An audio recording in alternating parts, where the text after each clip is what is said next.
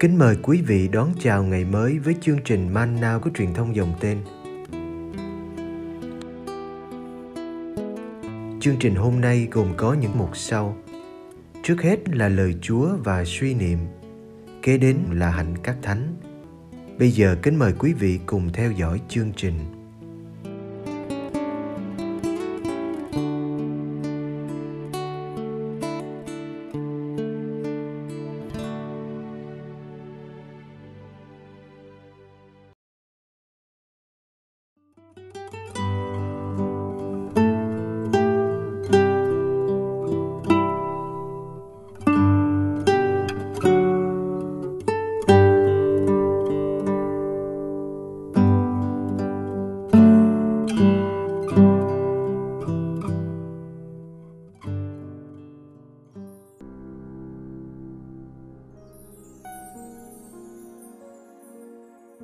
Diễn từ trong hội đường Ca Phát Ung, Ông Phêrô tuyên xưng lòng tin Do An chương 6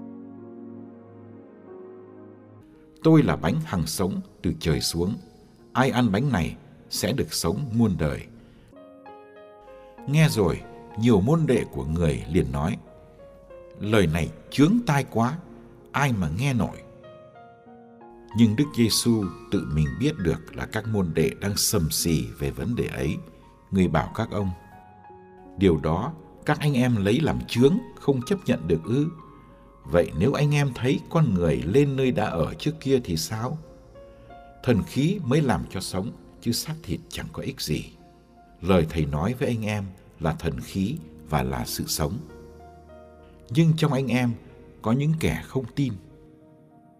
Quả thật ngay từ đầu, Đức Giêsu đã biết những kẻ nào không tin và kẻ nào sẽ nộp người.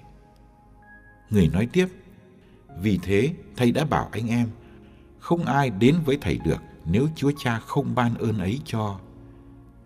Từ lúc đó, nhiều môn đệ rút lui, không còn đi theo người nữa. Vậy Đức Giêsu hỏi nhóm 12, cả anh em nữa, anh em cũng muốn bỏ đi hay sao? Ông Simon Phêrô liền đáp, Thưa Thầy, bỏ Thầy thì chúng con biết đến với ai? Thầy mới có những lời đem lại sự sống đời đời phần chúng con chúng con đã tin và nhận biết rằng chính thầy là đấng thánh của thiên chúa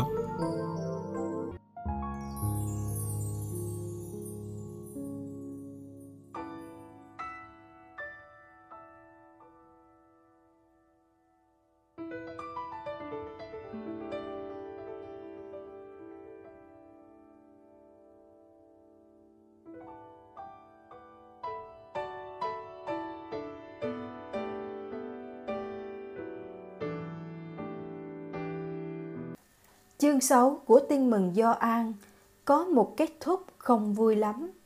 Bài Tin mừng hôm nay đi theo ngay sau các câu 35, 50.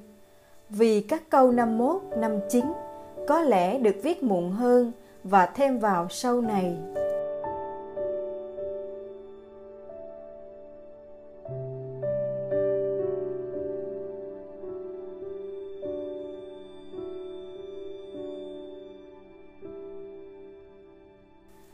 Giêsu coi mình là bánh thật từ trời xuống. Ai tin vào Ngài sẽ được sống muôn đời. Những lời giảng của Đức Giêsu đã gây vấp phạm, khó nghe, gai chướng, khiến nhiều môn đệ sầm xì, không tin, rút lui và không đi theo Ngài nữa. Chỉ có nhóm 12 ở lại, nhưng cũng không trọn vẹn.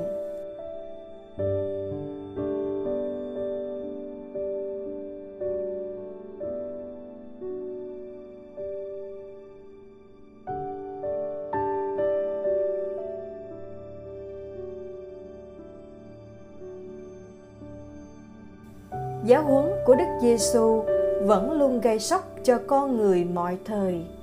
Lời Chúa vẫn luôn là điều khó hiểu, khó chịu và khó sống. Những Kitô hữu đã tin theo Đức Giêsu trong nhiều năm vẫn bị đặt mình trước lời Chúa và được mời gọi chọn lại. Tin vào Đức Giêsu là một chọn lựa lớn và căn bản. Chọn lựa này cần được làm mới lại mỗi ngày xuyên qua những chọn lựa nhỏ. Có những Kitô hữu mất đức tin vì đã không dám sống niềm tin của mình.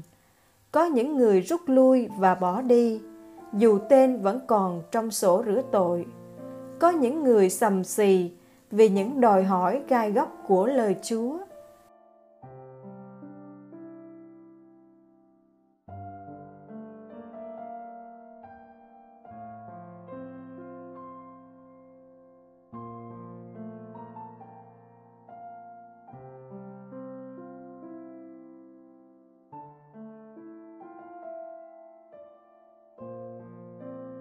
Chẳng lẽ anh em cũng muốn bỏ đi sao?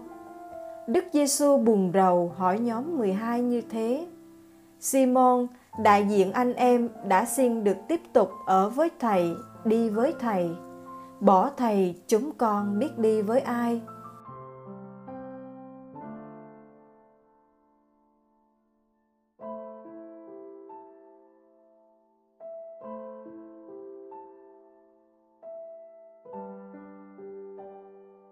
Lời của thầy tuy khó nghe, nhưng con tin đó là lời ban sự sống đời đời.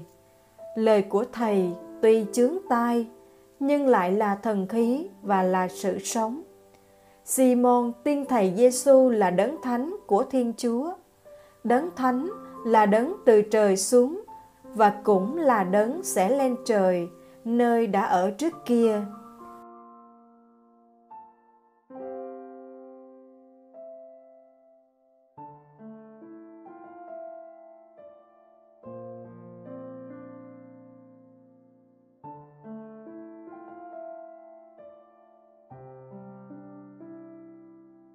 Có điều, làm con người hôm nay bỏ đạo, bỏ Chúa Giêsu lại không phải là những lời khó nghe của Thầy, mà là đời sống của các Kitô hữu.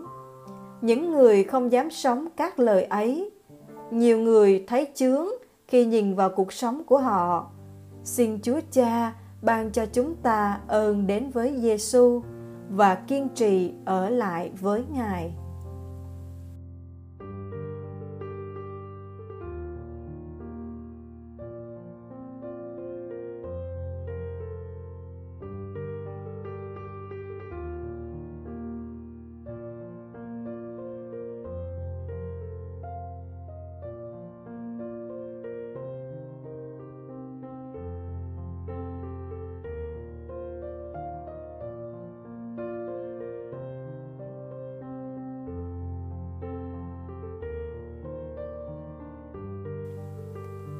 Lạy Chúa, xin dạy con luôn tươi tắn, dịu dàng trước mọi biến cố của cuộc sống.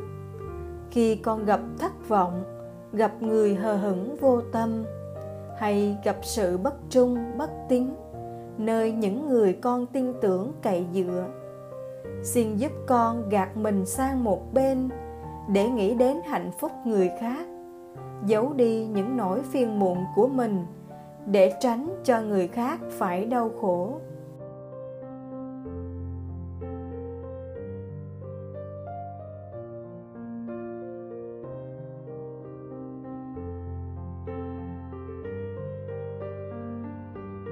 Xin dạy con biết tận dụng đau khổ con gặp trên đời.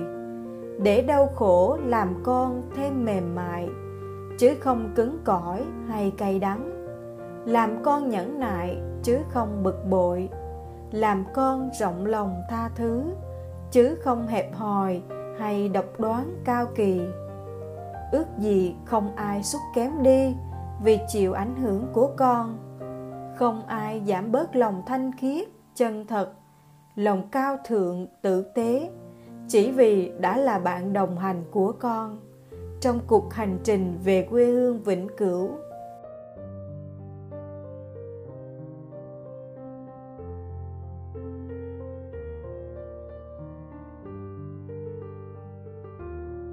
khi con loay hoay với bao nỗi lo âu bối rối, xin cho con có lúc thì thầm với chúa một lời yêu thương.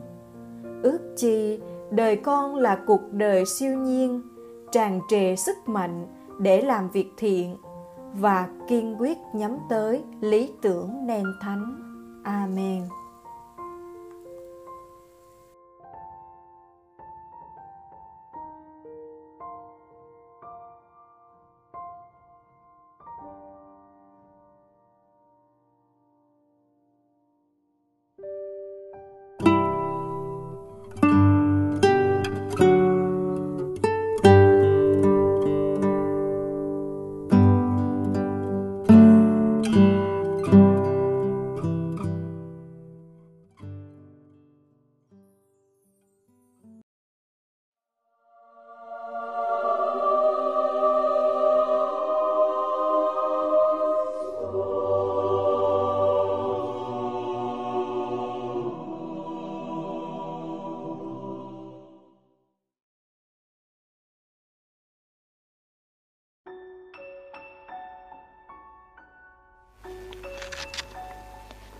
Ngày 29 tháng 4, Thánh Catarina thành Siena, tiến sĩ hội thánh. Ngày sinh năm 1347, mất năm 1380. Thánh Catarina, tên thật là Catarina Bendiscasa, sinh ngày 25 tháng 3 năm 1347 tại Siena, Tuscany, Ý Đại Lợi và là người con út trong gia đình 23 người con. Ngay từ khi 7 tuổi, cô đã dâng hiến tâm hồn cho Đức Kitô, nơi cô sinh trưởng rất gần với San Domenico, trung tâm truyền giáo của dòng Đa Minh. Và khi lớn lên, cô bày tỏ ý muốn đi tu, nhưng gia đình lại muốn cô kết hôn. Để nói lên ý chí quyết liệt của mình, cô đã cắt tóc và sau cùng, với sự đồng ý của cha mẹ, Katarina gia nhập tổ chức Mantelate, là hội phụ nữ có liên hệ đến dòng Đa Minh. Họ mặc áo dòng nhưng sống ở nhà, phục vụ người nghèo và người đau yếu. Cô sống ẩn dật trong một căn phòng nhỏ tại gia đình ở Siena. Trong vòng 2 năm liên tiếp, cô không bao giờ rời phòng, trừ khi đi xem lễ và xưng tội. Và cũng không nói chuyện với một ai ngoại trừ cha giải tội. Trong thời gian này, Katarina tập luyện tinh thần qua lối sống khắc khổ. Sau đó, cô tự phá vỡ đời sống cô độc và bắt đầu hăng say chia sẻ công việc trong nhà, chăm sóc bệnh nhân và giúp đỡ người nghèo. Tuy nhiên, cô vẫn dành thời giờ trong thinh lặng và chiêm niệm. Dần dà, người ta nhận thấy dường như Thánh Katarina đọc được tâm hồn của họ và dân chúng thuộc đủ mọi thành phần, giàu khó và nghèo khổ, tu sĩ và giáo dân, thợ thuyền và lính tráng, bắt đầu tuôn đến với Ngài để được khuyên bảo. Từ đó, một tổ chức tông đồ giáo dân được thành hình. Các lá thư của Ngài hầu hết là các lời khuyên bảo tinh thần và khuyến khích các người mến mộ ngày càng được công chúng đón nhận vì sự hòa đồng với người đời một cách không sợ sệt, cũng như lời nói bộc trực và uy quyền của một người hoàn toàn phó thác cho Thiên Chúa. Thánh Katarina đã bị dị nghị và diềm pha, nhưng mọi điều cáo buộc Ngài đã bị bác bỏ trong Tổng công hội dòng Đa Minh năm 1374. Ngài có ảnh hưởng rất lớn vì sự thánh thiện hiển nhiên, cũng vì sự ảnh, ảnh hưởng sâu đậm với Đức Giáo Hoàng. Ngài làm việc không mệt mỏi cho cuộc thập tự chinh, chống người Thổ Nhĩ Kỳ và cho sự hòa giải giữa thành phố Florence và Đức Giáo Hoàng. Bà đã làm một công việc hết sức nguy hiểm là tìm cách giảng giải các lãnh chúa và các đô thị thù nghịch và nhất là thúc giục Đức Giáo Hoàng ở Avignon rời đô về Roma. Tất cả công việc Ngài thi hành đều được thúc đẩy bởi ngọn lửa tình yêu. Cuộc sống của Ngài luôn ẩn náu trong những vết thương của Chúa Kitô bị đóng đinh. Ngài cảm nhận trong thâm sâu con tim và trong đức tin của Ngài những thảm họa của giáo hội và của xã hội Ngài đang sống vẫn còn tiếp tục đóng đinh Chúa Kitô. Thánh Katarina đã phải trả giá nhiều đến chừng nào. Ngài đã làm trung gian để đem lại hòa bình giữa các đô thị và giữa các phe nhóm thù nghịch Hai lần Ngài đến gặp Đức Giáo hoàng Gregorio 11 ở Avignon như là ngôn sứ của Chúa Kitô. Vì lòng yêu mến giáo hội, Ngài không hề lùi bước trước mọi gian nan. Ngài làm cho các hồng y và giám mục phải nể phục. Ngài thành công trong việc thuyết phục Đức Giáo hoàng Gregorio XI trở về Roma. Nhưng không bao lâu, Đức Giáo hoàng từ trần và Đức Urbano VI lên ngôi. Khi cuộc đại ly giáo bùng nổ, Đức Urbano VI mời Thánh Catarina đến Roma vì Đức Giáo hoàng cần sự hỗ trợ của Ngài. Năm 1378, Ngài đến Roma và thường xuyên viết thư gửi các nhà lãnh đạo quốc gia và giáo hội để bảo vệ cho quyền giáo hoàng của Đức Urbano VI. Hàng ngày, Ngài đi bộ đến đền Thánh Phêrô và cầu nguyện cho sự hiệp nhất. Một vài tuần trước khi chết, Ngài đang cầu nguyện trước một bức khảm ở đền Thánh Phêrô. Ngài trông thấy con thuyền của Thánh Phêrô như rời khỏi bức khảm và đậu trên vai của Ngài. Con thuyền xô Ngài ngã quỵ và người ta phải khi Ngài về nhà. Ngài hầu như bất tại cho đến khi từ trần ngày 29 tháng 4 năm 1380, lúc ấy mới 33 tuổi.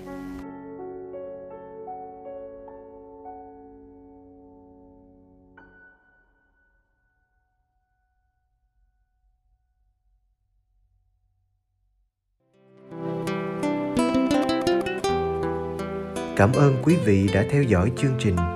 Kính chúc quý vị một ngày mới tràn đầy niềm vui và ân sủng của Chúa và mẹ Maria.